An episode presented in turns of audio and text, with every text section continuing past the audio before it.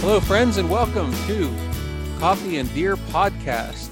I'm your host, Nick Pinizzotto, here as always with the good doctor, Mr. Mike Groman. And today's guest is going to be our friend, Mr. Ron Haas, who we have talked about bringing on the show. We've talked about him many times on the show. Well, he's actually going to be on the show this episode, and you're going to really enjoy this. Uh, Ron is a friend of the show, a friend of us personally. Uh, he's with the Delaware Wildlands Conservancy and we're going to cover a couple things here. We're going to cover uh, just an outstanding buck that he shot two seasons ago. We're going to have him tell us that story, and we're going to get into some habitat stuff, hopefully, and uh, uh, take him down that path and gain some of his knowledge. He is probably the best woodsman that I've ever uh, had the fortune of hunting with and learning from. So uh, we'll have Ron on the show today to talk about some of that. Our sponsor is onX Hunt. And I can tell you, they've been a sponsor before, and every time they're on, I talk about how much I use it. Well, I was just on it again today, which I seem to be about daily. And obviously, for hunting, marking spots, and whatnot, it's outstanding. Uh, there are a lot of other things you can do with it too. So, for example, uh, I'm going to just admit it. I use it to find out who some of my neighbors are. I live in a town and I see people up the street, and I'm like, I wonder what that person's name is. And so I go into the app and I can look them up and spy on my neighbors. All right, it's probably not spying on them, but you know, let's say you're driving down the road and you see you're a waterfowl hunter and you see consistently a big field full of Canada geese that you want to hunt. Well, you can very easily open up that app and find out who the landowner is. So onX Maps something I use a ton. You can use it online and offline. So even if you're not connected to the internet or don't have a signal, you can still download the actual maps and get accurate readings and placements. And I want to mention we are running, have been running for a little while now, a special, a membership membership special. If you join, uh, if you for $99, let me put it to you this way $99, you can get an NDA membership. You get an NDA membership hat, and you also get a one year membership to onX Hunt Elite, which is top of the line membership. And so it's $160 value for $99 and you become an NDA member. So please take advantage of that. onX has been a uh, long and proud partner of the National Deer Association. Mike, how the heck are you? I'm doing okay. Um, we got to spend a little bit of time together last Sunday uh, at your place. I got to see some work that Ron did, so I'm excited to actually pick his brain about what his thought process was because as always i'm willing to learn something new. And uh, i liked what he did there and hopefully he'll be able to explain that to everybody to uh, give them some ideas that something they can try. Yeah yeah we got a chance. We'll talk maybe a little bit about it here after we hear from ron and see how what he has to say meshes with that. So um, but yeah it was nice to get out and just spend some time last weekend. And it's funny as i go out and i look at projects it's it seems like in my mind anyway i'm always the person that likes to complete a project. Sometimes you know, it drives people crazy because i want to see a project from start to finish but when you're managing properties and habitat there really is no finish. And so that's something i'm training myself on but i feel like we put a pretty good dent in things while we were out there so certainly appreciated your help. With that let's go ahead and jump right into it. Uh, we'll bring ron in and talk a little deer hunting, talk a little habitat management, and looking forward to introducing him to our coffee and deer listeners.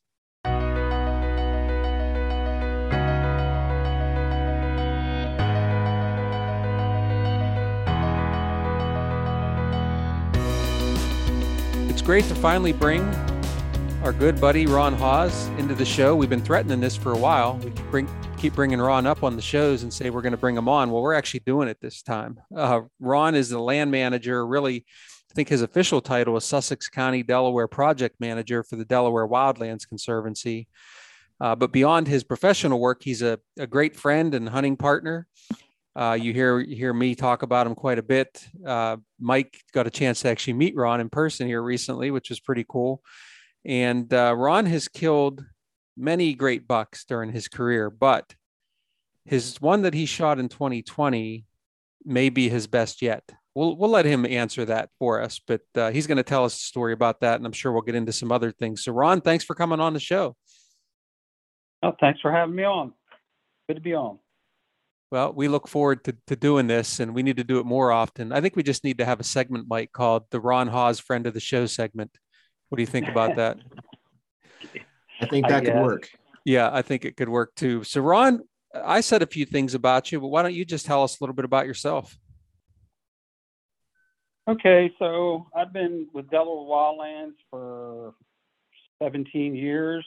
Uh, like you said, I'm the uh, land steward pro- slash project manager for the property. Um, and before that, I was actually the hunt club president for two years. And before that, I was eh, eh, with the hunt club. The, the, the property is a little over 10,000 acres. And on the north side, there's Route 54, and that 6,000 acres is leased out to a hunting club. And I was actually in a hunting club um, for quite a long time. And then I was doing a lot of volunteer work. And uh, one day I was offered a job. You know, I, I really, uh, really love the swamp, the property. It's it's a very unique property in Sussex County, Delaware. And uh, I've walked every square inch of that swamp. So um, that kind of to make a a long story short, that's that's how I got into the uh, being, ended up being the land steward for the property and taking over the forestry operations and a lot of habitat work and, and, and I love it. It's I think I may have said this before, find a job that you love and you'll never work a day in your life. Well, it's it's been great. And I've had other jobs. Um, they've all been learning experience. Um, but uh, I've settled into this job and I really enjoy it. So keep going. Well, it's interesting. This is how I originally met Ron. So if, if folks are listening and you weren't listening to our previous podcast, uh, the, the one that was called Red Dog Road that the doctor and I used to do, we had Ron on there before. So some of you may have heard from Ron before, but this might be the first time for many. And how I first met Ron was, and I think we figured it out, Ron, it's been what, at least five years ago now. Yep. Um, yeah. Yep.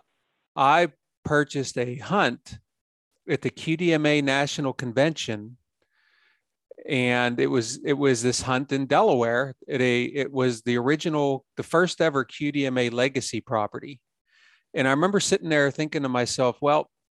Delaware seems like an interesting place to hunt deer. I've never done it, but I'd really like to see this property and what's going on, being a conservation minded person. And, and so I took a chance on it and ended up going out there and uh, every everybody telling me in advance of the hunt just kept talking about Ron and oh he's such a great woodsman and you're gonna you're gonna really enjoy it and yeah I enjoyed it so much that Ron wasn't able to get rid of me and now uh, it's an annual annual thing and, and I've even had Ron over here to my place which we'll talk about a little bit later so uh, anyway that's how we got originally connected and through through Ron's work but also the passion of hunting and so man it's been a fast five years Ron. Yes, it has. Yes, it has. It's it's been, but it's most definitely been an adventure for sure. I mean, it's been a lot of fun. Um, uh, like I said, it's that that swamp is so unique, and uh, the seasons, even every season is different. So. Yeah, it's very unique. It's like nothing I'd ever hunted before this. Uh, I've hunted everything else pretty much except for giant swampland. And so I've learned a lot. And I know the doctor will tell you, I'd come back and tell stories. I'd be like, Mike, this guy's a maniac. You wouldn't believe. He said we're going extreme hunting today, and you had to bring waders. And I almost died before I got back there. Only then the hunt ended, and then I almost died on the way back out. So, Mike, do you remember me telling you about all this? I do remember those stories initially, and there was there were so many of them just because the the habitat and the actual topography is so different. I remember, and what we probably should do is just maybe have Ron give a complete overview of what this property really is. But I remember one of your first stories talking about how Ron called a 15 foot rise in elevation a hill compared to what we have here in Pennsylvania. So, um, yeah, definitely different. But maybe Ron should give a, a general overview for everyone to kind of catch them up on just what the the the geographic um, makeup is, the the actual habitat makeup that we're talking about here. Yeah, we had to chuckle. You said a 15 foot rise. It's more like 15 inch rise. Yep, yep. yeah.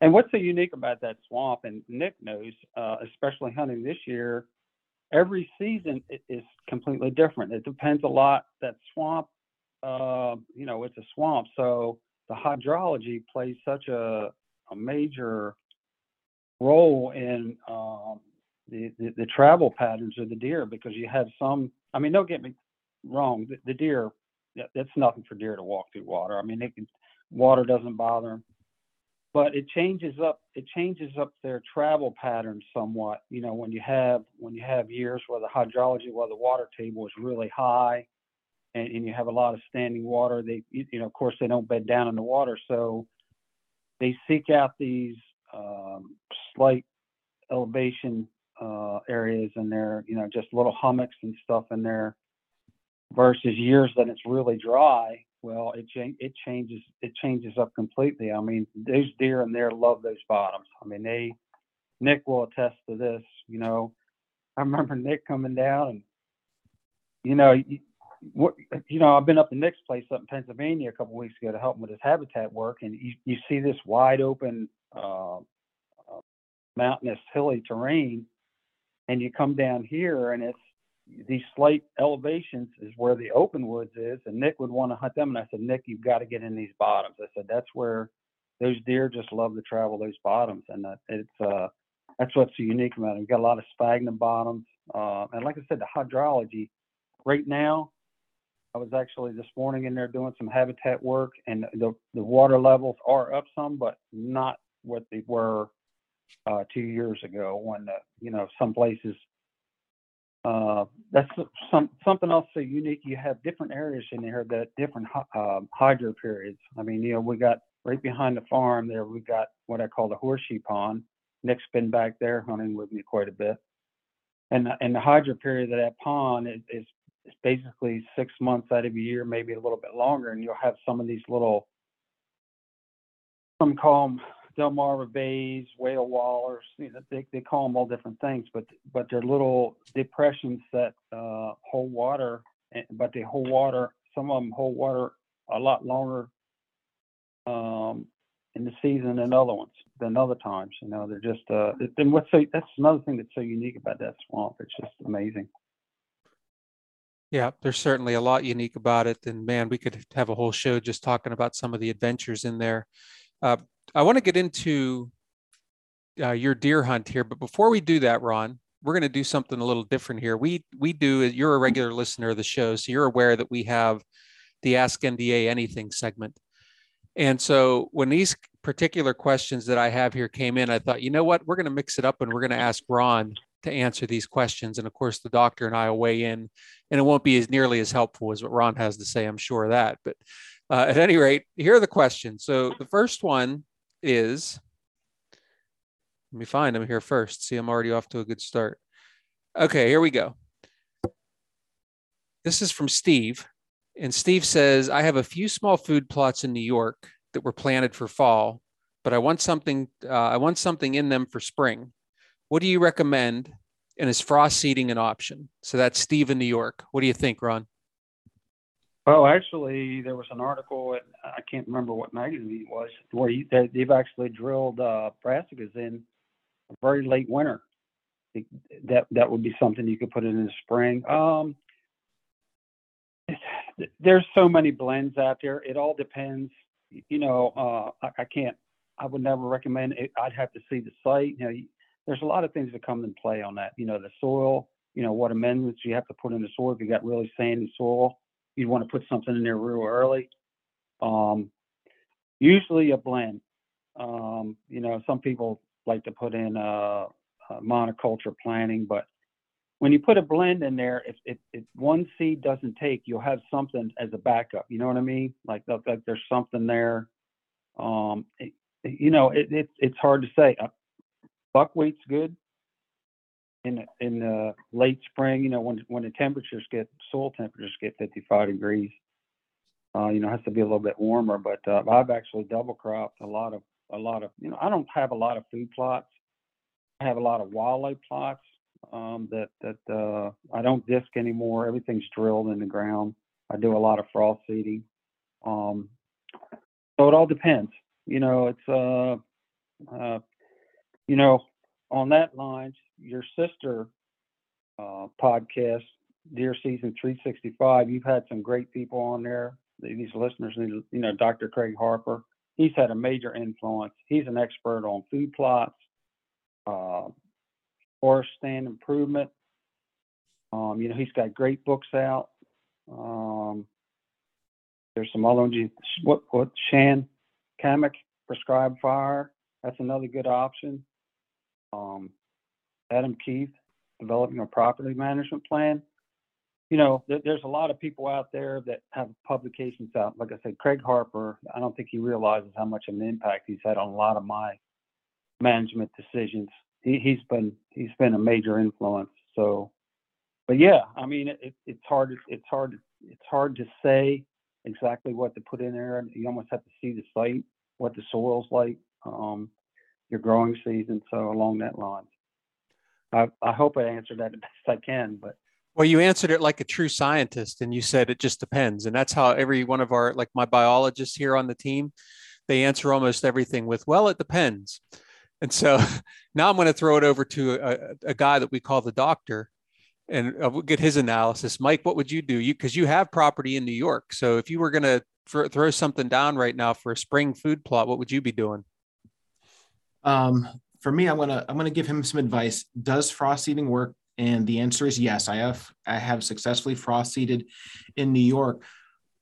It all depends on what he wants to put in. Now, if he's going to put in clover, what he has to realize is that this first spring, it is not going to be a very massive, lush food plot to provide nutrition. It's actually just trying to stabilize itself and actually get established.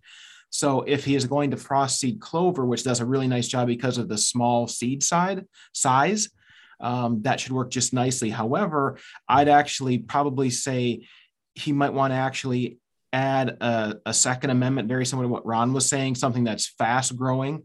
Um, a lot of your cereal grains will work well in the spring. Um, winter rye would be a good would be a good bet, acting as a cover crop. Let that clover get established, and you could just mow that down uh, later on. Uh, buckwheat's also another good one, especially if you don't know what your soil um, makeup is. Buckwheat can probably grow on a cinder block if you just watered it. So um, frost seeding works. Uh, make sure the seed is small. And if you're going to pick clover, realize that you're not going to have a lush food plot come turkey season without adding additional amend like a, a secondary cover crop that's fast growing. All right. Well, I can't add anything more to that. I think those are great answers. And the next question is Eric from Maryland. So, Ron, this is actually right in your neck of the woods. Uh, it says, I hear you guys talking quite a bit about saddle hunting, and I'm interested in trying it. Any pointers you could offer before I take the plunge would be appreciated. Ron, you have any saddle hunting pointers? Well, this is my first year using a saddle, and it, it takes a little bit getting used to. Um, my advice is to uh, do some research. I've got a uh, I forget what it is, an Aero Kestrel light. I like it. I know I think you've got with a tethered or something, but just just do some research. And the main thing is get out way, way, way, way, way before the season and practice with it. You know, I practice with the climbing sticks and the uh, just the, the climbing rope method. I've tried both of them.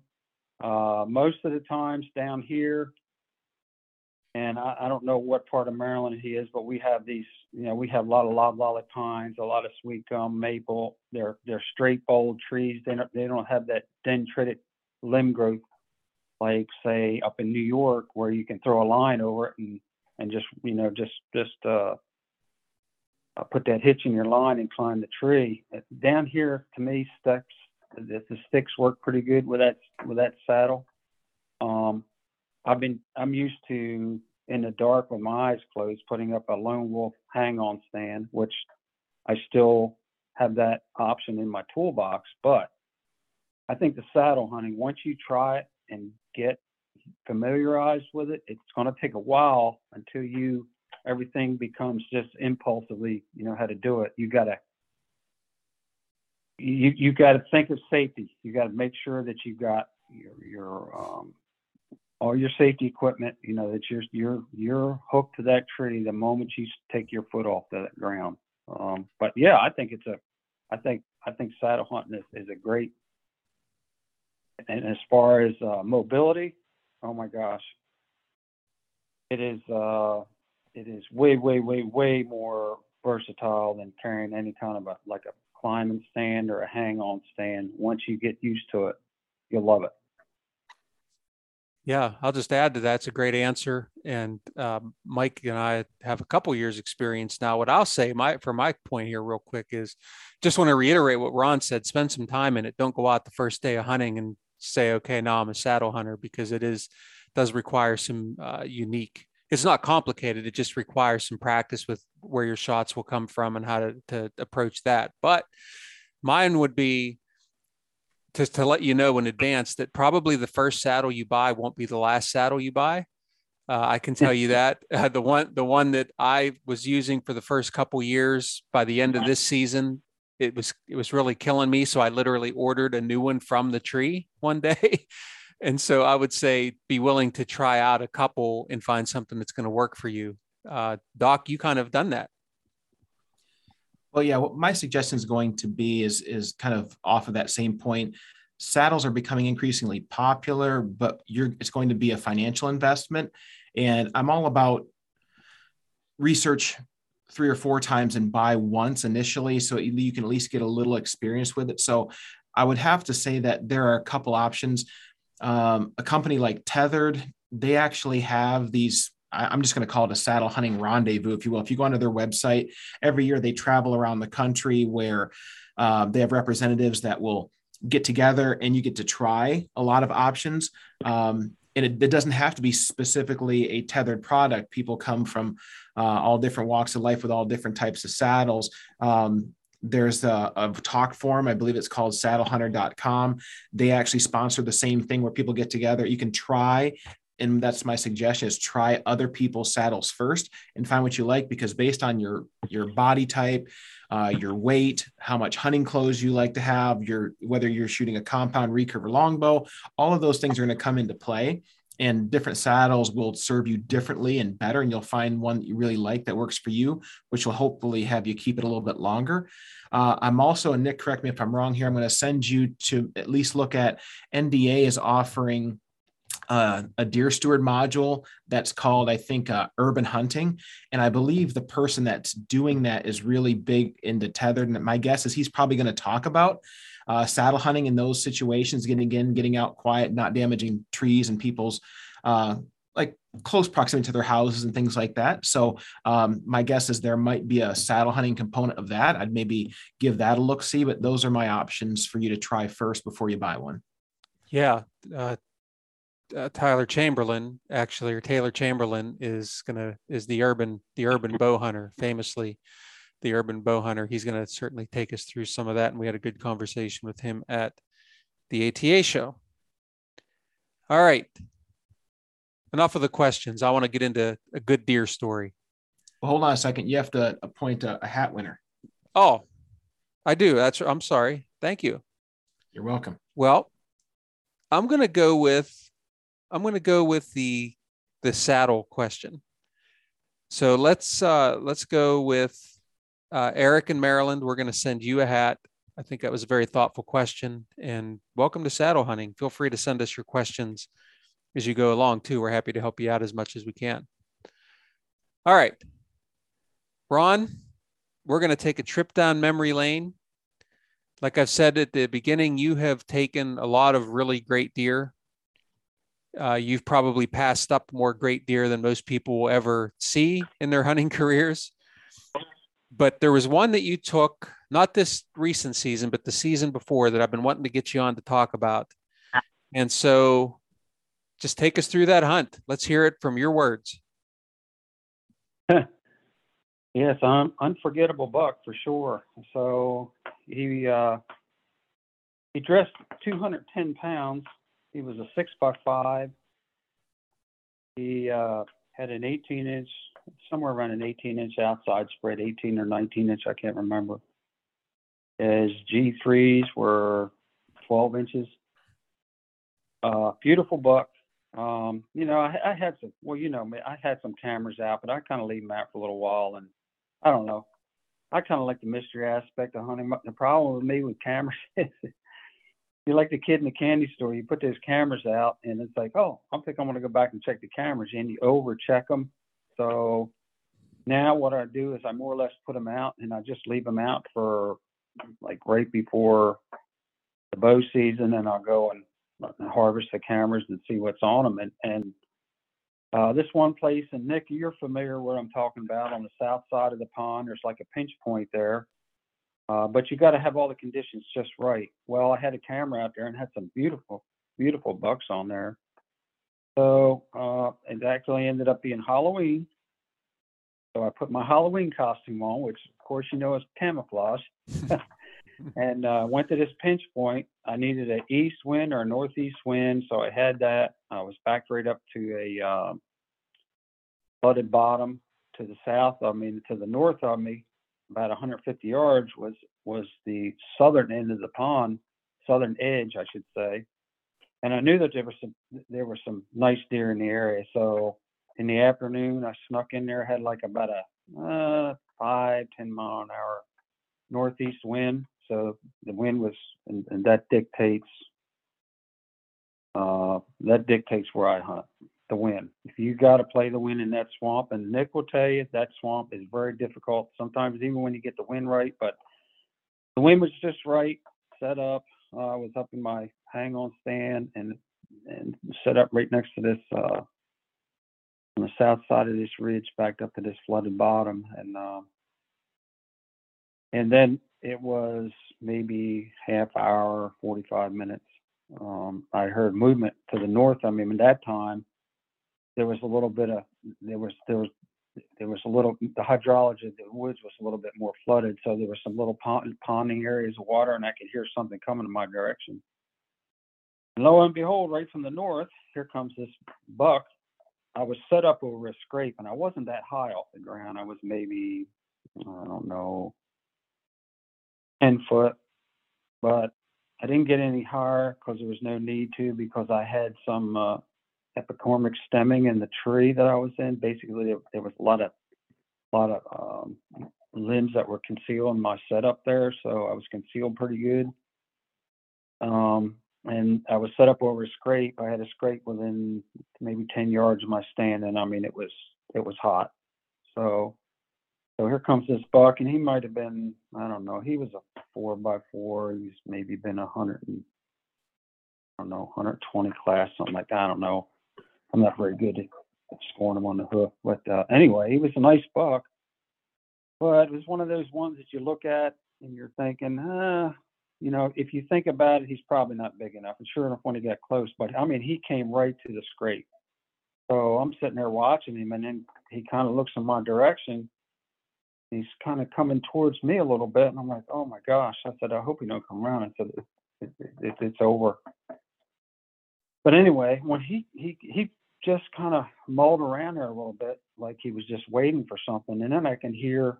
I was facing kind of like to the to the uh, uh, northwest, and to the east of me, I couldn't see. I could hear a deer coming, another deer coming, and this buck he just kind of locked up on what was coming. I couldn't see the deer.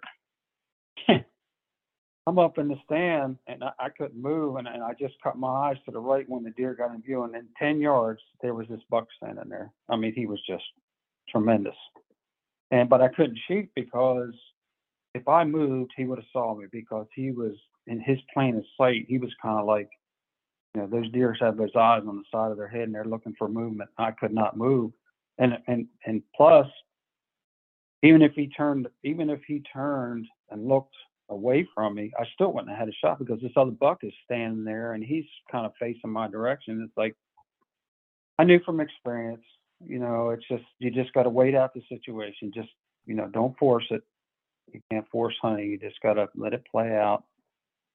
And um, and I just waited, and finally, uh, the buck, the younger buck, he finally turned and he did that old tail wagging. I was like, man, that's all I needed to see. And he kind of he started going to the west, out towards the ag fields, and then I didn't I didn't move my head, but I could see movement. This deer, the, the, the big buck, he finally put his head down a little bit and he started following that other buck. And when he did, I just first thing was going through my mind is when when he got ahead of me a little bit, I couldn't shoot because there were some briars and some hot bush blueberry there. And it's like there's no way I can put off the shot. So he's slowly walking and I was like, I gotta look for my window here. Okay, here's my window. I had like two gum trees that were maybe two foot apart. And there was another one uh, to the other side of that one. So I, I didn't have a shot that window. I had another window, but that the buck would be getting farther away. So anyway, when he got out there to that window, I think it might have been 20, around 27 yards or something like that. Uh, when he got behind them gum trees, I went to full draw, and it was a hard pull on the way shot, but I was confident. You know, I, I shoot that bow three times a day, every day. Um, and when he got when he got there to that window, I just bleated. I, I let out a loud bleat, and he stopped, and it was just like picture perfect. And everything went to script. And when I released the arrow, I knew I had a pass through, and he just he bolted. He bolted, and he came around to my left, and he went right into that uh, flooded bottom that I was backed up against. And I mean, it sounded like it sounded like a whole swim team going at there. he was making so much noise, and I watched him, and and, and he went when he got out there, and it was hard for me to see one place, but I seen him go down. I'm like, that's good. So I waited a minute, Uh, or just it wasn't a minute. Was like maybe five seconds, and then he got up and took off, and I was like, well, that's not good. So, but I was confident I made a good shot, so I just waited. I waited about 15, 20 minutes, and of course, like I said, I'm just kind of my mind was going like a computer. Okay, let's replay this now. You know, I, I'm pretty sure I made a good shot. So I just waited about 15, 20 minutes and I got down out of my stand and I went over to where the arrow was. Well, guess what? Ron couldn't find the arrow. So you know that that swamp that duff in there when you shoot when you're shooting down at that angle um well you know if you if you're shooting a you're shooting a target out in the yard or something you're trying to make these long shots and when that arrow hits the ground it goes underneath that grass and that duff and you can't find it. Well it's the same thing. When i made that shot i had a good pass through. When i got over there it was like i couldn't find the arrow no blood. And i was like well I, I was like, should I wait? And I was like, I, was pretty confident I had shot because the way that deer took off, he, he was one of those, you know, he, he was making that all out run, death plunge, death run. So I started tracking. Of course, I had knee boots on, and the water out there where he went, it was about 18 inches deep. And I said, you know what? It's not that cold out here. I just followed and I kept ringing. But what happened where he went down, there was kind of like a half submerged deadfall there, and he got in that, and I don't know whether he went, but he got tangled up in that. So when he went down, and once he got once he got through that, he, he got back up. Well, I followed him where he got back up on the high ground. Then I started finding blood. Uh, it wasn't heavy blood. Uh, the shot was a little bit, just a little bit high. Um, so you know, he did a lot of. I imagine he did a lot of hemorrhaging inside, and then I tracked him for maybe another. Oh my gosh, I'd say another 40, 40, 50 yards before he expired, and he, was like he was right up against his beautiful loblolly pond. it was like it was unbelievable. No, it's it's it's just one one hunt, one hunt of many of them that are in there. It's just been it's just been you never forget it. Well, you you can you can attest to that, Nick. Your first buck that you shot in that swamp, you know, I, I don't know who was more excited, you were you or me when you shot that. I think I think maybe you, but that's okay. Um, but it, yeah, it is. I, I, can just, you know, the sound you described the sound of this crashing, and the swamp can be so deadly quiet. But when deer are going through that water, and especially when it's hit, it sounds like a freight train going through, and it just shatters that silence and just the adrenaline and just hearing the story makes your heart pound. And so one of the things you said though was that you had a few cameras out, you had pictures of some nice deer, but you didn't have any pictures of this deer, right? He was a complete surprise. Yeah. No, that's that's you know, I always you know some, sometimes I say with technology you don't need it or anything, but it's not like you said. It's nice to know what's out there, but even with the cameras out, he was he was never around. He he could have been maybe a hundred yards traveling through a hundred yards from that camera or something, but I never had him on the camera. It was just like when I saw him, it was like, holy cow, where did he come from? but uh, it was it was so much fun. I'll never forget it. And I'm sure, you know, you got a lot of listeners now. You've had some other hunters on there, and they can attest to it. It's just like, you know, it's just the, the memories of, of hunts like that. Um, it, it's hard to describe to anyone. You know, when when you when you yes. when you pick up a bow and you go out hunting like that, and when you make a shot, a, a very confident shot, and uh, you know you've done your homework, uh, you, you know you've you've scouted and and, and uh, put in your practice, and when it all comes together, there's there's not a better feeling in the world. You always talk about hunting being an adventure, and you even use that term adventure. And I think this was just another one of them. But I also think one of the things I've always respected about you, mm-hmm. Ron, is that you're just as happy coming out of the woods when you shot at something and even when you haven't. And so uh, it, it obviously it's more exciting whenever something like this goes down. But I think uh, there's something to keeping perspective when you're out there that you have to keep keep the hope and keep the enjoyment regardless of the outcome. And I feel like you would have been just about as happy coming out of there, even if you didn't get this deer, if you never saw it. Oh yeah, for sure. I mean, you know, uh, uh, killing the deer is just a bonus. I mean, I go out every day. When I go out bow hunting, it's just like you, you know, I'm. Uh, like I said, uh, and, and this is something I will bring up. Uh, you know, as far as the habitat aspect of you know, doing habitat work. When I'm sitting there up in the stand, I'm just, I'm just not sitting there just bored to death. I mean, I'm, I'm, and anything I hear, you know, there's so many woodpeckers in there, so much other wildlife, but also I'm looking, looking at, uh, I'm identifying the tree species in there, you know, the, the uh, you know, if there's anything that, anything that, uh, looking for what I call anchor points to do some habitat work or you know to do some habitat manipulation or, or something to enhance the, the wildlife value of the of the landscape. So I'm just not sitting there in a deer stand, um, just numb-minded. You know that, that it's you, you gotta you gotta you gotta um, take it all in. You know, it's just it's it's about um, God's great creation, I guess. So speaking of taking it all in, and thank you for that, Ron. I think that just sums it up beautifully.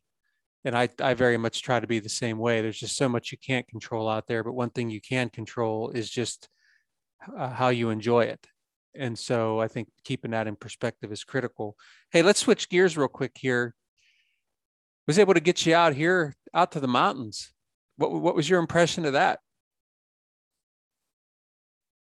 It was refreshing.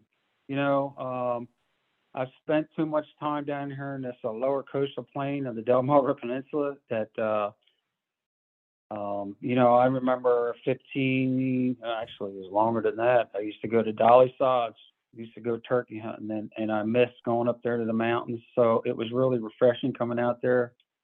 Uh, I was so excited to uh, to get the tour of the property. We walked it from boundary boundary line to boundary line, and and uh, it was great, beautiful trout stream. It was it was refreshing. So Ron, I'm going to jump in here for a second, just to pick your brain. Um, so what what Nick is mentioning is that Ron came uh, to Pennsylvania a couple weeks ago to take a look at Nick's new property and give him some insight, and then help him with some habitat work.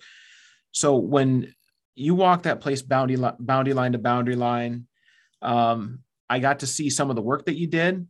Can you describe that uh, location just on the outside of Nick's core or hub food plot, right in the middle of his place, and and why you decided to implement some type of habitat work there? What did you see that made you want to get out that chainsaw and and start dropping trees? Yeah, you know, as I told Nick, I mean, I, I was I didn't say anything at first because you know, like I said, I've got it's been so long since I've been up there in the mountains, and I didn't want to make any assessments on what to do this or that. Just jump into it. I wanted Nick to take me over the whole property. I wanted to see the whole property. You know, we didn't see every square inch of it, but we just did a from one end to the other, kind of like a cross grid before I started making evaluations. And, and I look for, I look for, like I said this before, when, when I'm doing some kind of habitat micromanagement, habitat, timber stand improvement, whatever you want to call it, I'm looking for anchor points. I'm looking for something. And when we got to that one area, um, um, the, the, the oaks that were in there, the regeneration of oaks, there were some oaks in there, young oaks that were, I don't know, they could have been five year old, you know, I, I don't know how old they are. You know, you got a different growing growing season up there, but you had some young oaks, you, you had some mid story oaks, and that that that to me, that just the light bulb went off. It's like, you know, you had a lot of you had the oaks that were trying to pop up through there, and you had the fast growing maples, um, um, cherry trees that were just out competing them, and it was like right here. I said, this, this is this is one um, uh, area that you can do some habitat work on. That I would do first, and especially with Nick's food plot right there, and it was right at, right in the area where he shot his uh, his Pennsylvania buck there this year. And so we were gonna we were going to uh, create an edge. We are going to release oak trees, and we're going to put in structure there. So there was like you know I'm like okay, some areas will do one thing, some areas would just, you when I'm thinking about when we get up in the, the three prong approach of what we're doing here, and that, that area just struck me as, you know, this this is one area that you can you can definitely make an impact.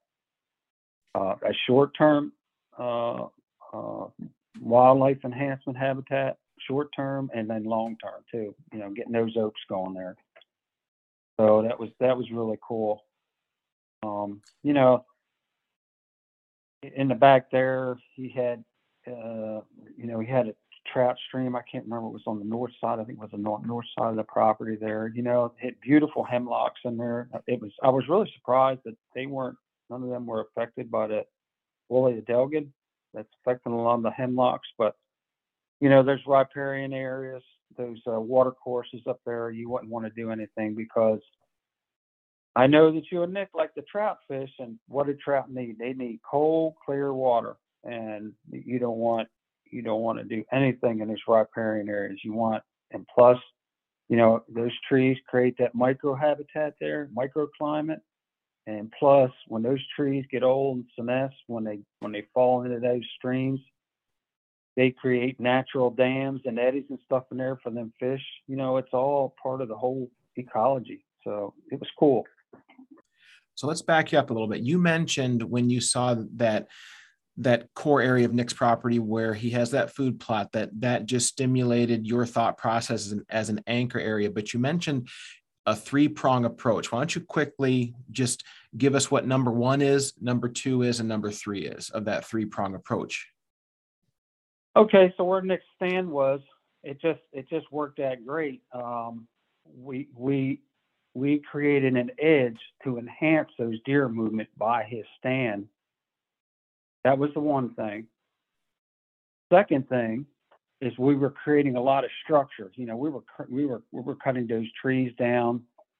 Um, and, and, you know, you could you you looking like looked like you were looking across an ag field that had trees sticking up in it. Well, we we put all that structure in, and you couldn't see you couldn't see 30 to 40 yards from like say four or five foot eye level down. You couldn't see to the ground then. So we created that structure in there, and that's going to be good for that. You know, that's that's just going to be uh, conducive to uh, deer going in there when you when you start getting them stem sprouts next year. And, and plus, they're probably red maple down here. When you cut a red maple, you know, people said, oh, you got to put out corn. I said, you ain't got to put out corn. Just cut a red maple tree down. I said, it'll attract more deer than than all get out. But uh, so we created structure. That was a two. And then the third thing, we released those oak trees. Those oak trees competing for sunlight, they're competing for water, and they're competing for nutrients. So you just release them, and they're they're just going to be able to flex their muscles and start growing. And he had a good, he had a good, uh, he had a good um, diversity there of both the red oak and the white oak. So it was it was really cool. It's good. It, it you know it's funny we talk about deer hunting, but uh, I told Nick I said I enjoy this just as much as deer hunting. Going up doing this kind of habitat work, it, it's just so cool and. Uh, um, you know, you, you're you're um, you're enhancing your property, you're enhancing the wildlife value of it, and um, you know, a lot of a lot of properties. I know one time when I went to Western Maryland, I was looking for a property out there, and, you know, the, the realtor would say, "Oh, this is a beautiful property," and I was like, "No, it's not." I said, "What do you mean?" I said, "They got nice trees," and I said, "Yeah, they come they come in and what they call high graded. They cut down all of the quality white oak tree, all of the quality oak trees. They cut all them down and left all of the bright maple or the sugar maple or whatever. And I said, if you buy that property, first thing you do is you're going to have to pay somebody to go in there and cut all that stuff down so you can start over, erase that, and and and get to where you want it to be. You know. And uh, anyway, I'm getting off track there, but uh, I hope that answers your question, Doctor White. It does. Thank you. I just wanted you to kind of clarify that because I got to see it, but I wanted um, you to explain it. And then Nick, if you want to jump in and just kind of, you know, finish finish us up with your thoughts about the before and the after. No, I thought it was great. I mean, the first thing I was reminded of is that Ron's a maniac with the chainsaw. Once he gets it started, I think he only stopped because he had to sharpen the blade at one point. And I was embarrassed because I had some trees that I dropped across the run road and I had to spend time cleaning those up. And then I'm playing around with my drone, trying to get some good video footage and all this other stuff because at NDA, we like to have all that B roll and things for our videos. And so, anyway, Ron was uh, just a cutting machine up there. And so I told him he's, he's certainly welcome anytime because there's still a ton of work to do there. So, hey, Ron, I do want to, I want to close with this though. Turkey season's right around the corner. What's the prospects look like? I think it looks pretty good. Actually, I got a text message from my daughter up there in Greenwood. She said she went out to go to work this morning, and she said she heard three or four toms gobbling across the across the road adjacent field from the house. I said, well, that's good. So, but uh, down in the swamp there, I think uh, where it was relatively dry in last spring, I think we're going to have good recruitment. Um, I know when you were down here bow hunting this this past fall, you seen a lot of you seen a lot of sign, and I've been seeing areas where they're really scratching up and some of this habitat work I've been doing there. So I think it's going to be a pretty good spring. Well, I'm sure we'll report on it here on the show. And Ron, I know you got some things to tend to, but thank you so much for coming on. It was great to hear from you and uh, look forward to catching up again soon. Well, thanks for having me on. And I'll tell you, Nick, you know, you've had some, matter of fact, I missed one of the podcasts. I found, I said, you know what, there's one, one I missed what it was, but it was, it was, uh, what was the gal's name? The archery longbow. Jennifer Delaney. Yeah, Jen. Yep, Jen Oh Delaney. gosh, what a gal! What a gal! I mean, it's great to it's great to have people like that on the podcast. So, um, you know, it, it it's kind of it's kind of refreshing. So, but yep. So, uh, you know, on, another one other thing on this habitat work, you know, and I, I stress, you know, when you're when you're doing a lot of this work by yourself, um, you've got to be make sure that you got you're prepared for anything. And I know, you know, I've got my Delaware, my Maryland Delaware Master Loggers certification, and I was a little bit lax on first aid. Uh, you know, having a fire extinguisher in your truck. Um, you want to have they've got these little uh, pack kits, laceration first aid. It's these little, they're like a little five-inch square bag you know you can get like three or four of them. Every every backpack or anything you do when you're doing chainsaw work be prepared. Um, you know because you're out there by yourself you're using a very dangerous tool. Chainsaw is a wonderful thing but it, it can bite you really hard so you've got to be really careful. Um, I mean, that's my advice. You know uh, another thing too I, i've said something to this nick when you're out there doing chainsaw work and you start getting fatigued, you start getting tired, or you start um, you're not sharp, take a break. You know, put the saw down. Uh, just take a little walk. You know, a lot of times, and just take a little hike, or, or you know, just take a break because you don't want to be. You know, most most people are killed with a chainsaw felling trees, and and usually it's due to they're not sharp minded. They're getting tired. Uh, they get they forget to do something, and, and and it can cost them. So, I'll leave you with that it's always interesting talking with Ron because you can't just do a show with Ron and just talk about a deer that he shot, right? I mean, it can go any anything that you bring up in those conversations, you could spend the whole show just talking about that one thing. And we covered a lot of ground this time. We did. We did. I think that um, he did a nice job explaining that uh, 2020 buck that he shot, which I got to see a picture of the mount. I never saw the buck um, up until he actually had it back from the taxidermist, but that was a very impressive deer. And secondarily, to actually get him to you know give us some insight in regards to what he thinks when he actually jumps into a piece of ground that he wants to work on and perform some habitat work. And it was nice that it was just happened to be in and around this area. So it goes to show you that when someone's actually skilled at assessing a situation, whether it be from, you know, low coastal plains or low coastal um, habitat to, you know, mountain mountainous ranges, you know, that are along the, you know, Appalachian mountains here. There's there's a lot of links and threads that you can actually um, really work your way around. And his, I like his thought process of an anchor point. There's got to be some reason that's going to make me actually begin to implement work right here that's going to benefit wildlife habitat and maybe even my hunting. So i like that.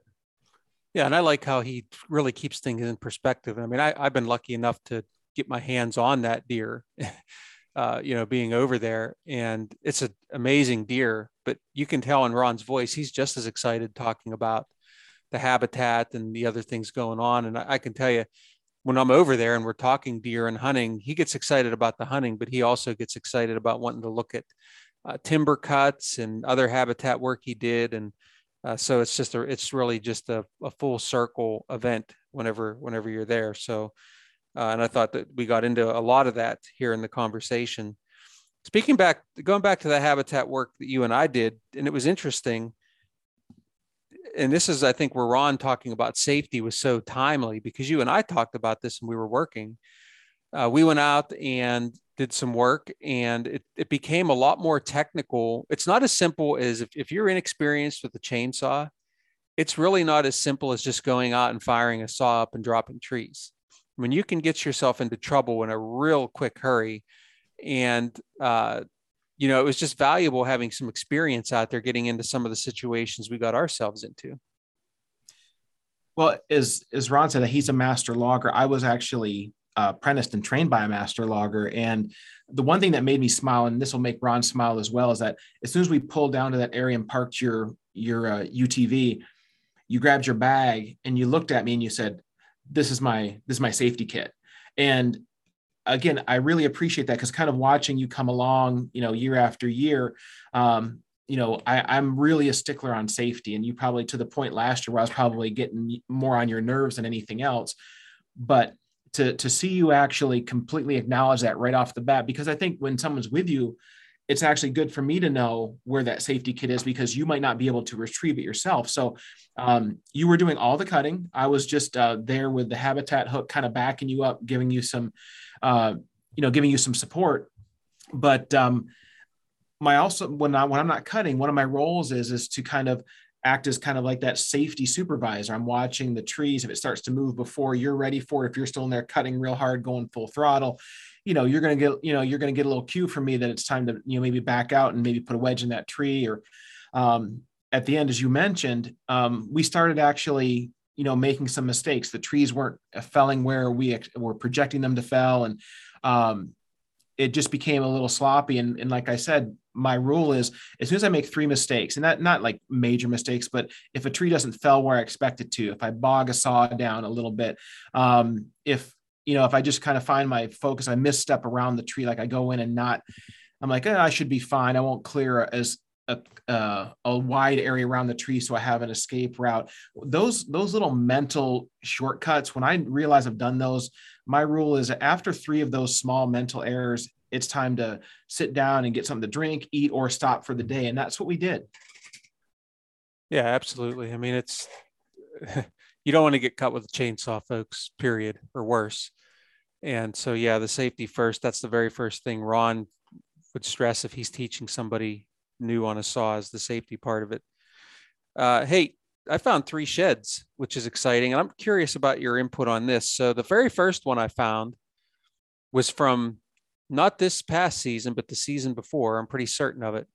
And then I did find a fresh one, which I was excited about. And then the next one I found was also old. I feel like I find 50% of my sheds are from previous seasons. what is i mean is there anything to that? Why is it that we sometimes find these sheds that have already been laying out there for a year we find them two years later? Oof. Uh, to be honest with you if i told you an answer i'd be lying to you. Um, all i can say is that i do because i'm not an aggressive shed hunter it's just something that i don't have the time for. The majority of mine that i do find are older and i usually find them during turkey season. And my guess is and the only thing i can say and this is a straight guess i'm just going to say it is that the ones that fall that first year, I don't know, maybe, you know, if it's windy, you know, the leaves are still kind of light and they rustle around, it might cover up, you know, a shed because it gets really windy around here in the springtime. And then after the the leaves start to rot and deteriorate, that the shed that might have been covered up is exposed. I have no idea. I mean, that's that's about as long a shot of as an answer as you're going to get out of me. But my whole point is, I think a certain amount, unless you have a dog or you're really scouring, you know, gritting to find sheds, I just think, unfortunately, it's more probably luck or coincidence or chance. Yeah, I think you can narrow down some of the more likely places you might find one, but I think there's also a lot of luck involved. And uh, turkey season is also a time that I have found many sheds over the years. And I think part of that is you're setting up in spots, you're sitting there for a long time, you're scouring, uh, looking looking out across the landscape, and I think when you're shed hunting, it becomes more about I want to cover as much ground as I can today. And so you probably pass by as many as you pick up. I agree. I agree. Speaking of turkey season, you texted me something that's very concerning, Mike. You said that you were yeah. down to three turkey shells and you're having trouble finding them. Yeah, I actually um, I have a, a shell that really patterns very, very well out of my gun. And I've had a stockpile, I shouldn't say a stockpile, but I have had enough of them over the past two years so that I can actually sight in my gun because I always sight in my gun. You know why we do that. And this year I'm down to, I'm going to have to sight in with one shell and at least leave two for hunting because I hunt here and I hunt in New York. But I actually scoured the internet two nights and I cannot find the make and the shot size that I need for my gun. And um, I, I, everyone could just say, "Why don't you just change?" And I could, but I just don't want to go through the time and trouble. I have that gun shooting so well with that with that specific load. I want to just leave it be. So um, options, you know, uh, probably could just call for you. I could take a bow. I mean, I, I have options, but uh, it's just this whole supply chain issue and you know raw materials. I'm going to use the term crisis um, this is the first time it's actually hit me pretty close to home. I've always had everything else I've needed in excess, but this one was the first time I actually am feeling the crunch. I'm a little bit concerned. Well, I'm guessing you're not alone, and people listening to this might say, "Uh oh, I better go to the gun safe and see what I have in the way of turkey loads." My issue is I've got plenty of turkey loads, but I've got various different species of turkey loads, and so for a long time I had a good a good buddy that uh, worked at Federal, and uh, being partners of organizations I've worked for, his you know when you hunt with that guy, it also tends to come with a, a gift pack of shotgun shells.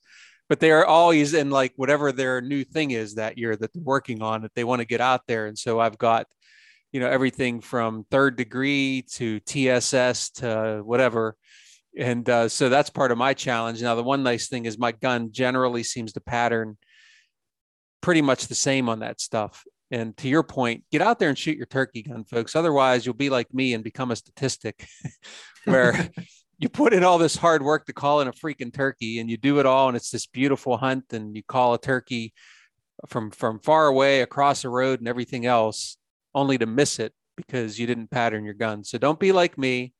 Don't be on the B team. Get out there and pattern your gun. The doctor's going to pattern his even if it just leaves him with two shells. And I just I feel like that there's a story waiting to happen here this spring. Let's hope. Let's let's hope. I mean that I get I get a chance to uh to put a turkey in front of that gun. But beyond that, we'll we'll have to wait and see. Well, I've got a little bit of driving coming up too, and I'm going to have my turkey calls. I got some new diaphragm calls. I'm going to have them with me and start working them. I've already not done what I said I was going to do last year, and that was spend a little bit of time all year long working on my turkey calls. Well, that didn't happen once again. So setting myself up for failure, of course. But anyway, well, I think we'll leave it at that much more to come on the on the turkey front and the, the comedy that's sure to come with that. I want to thank Ron again for being on the show. And I know Ron's also a big time listener of the show. So it's a pleasure to have him on. And I won't leave you with a long closing today, folks. I'll just say consider joining the National Deer Association, please. Take advantage of that onX offer that I mentioned.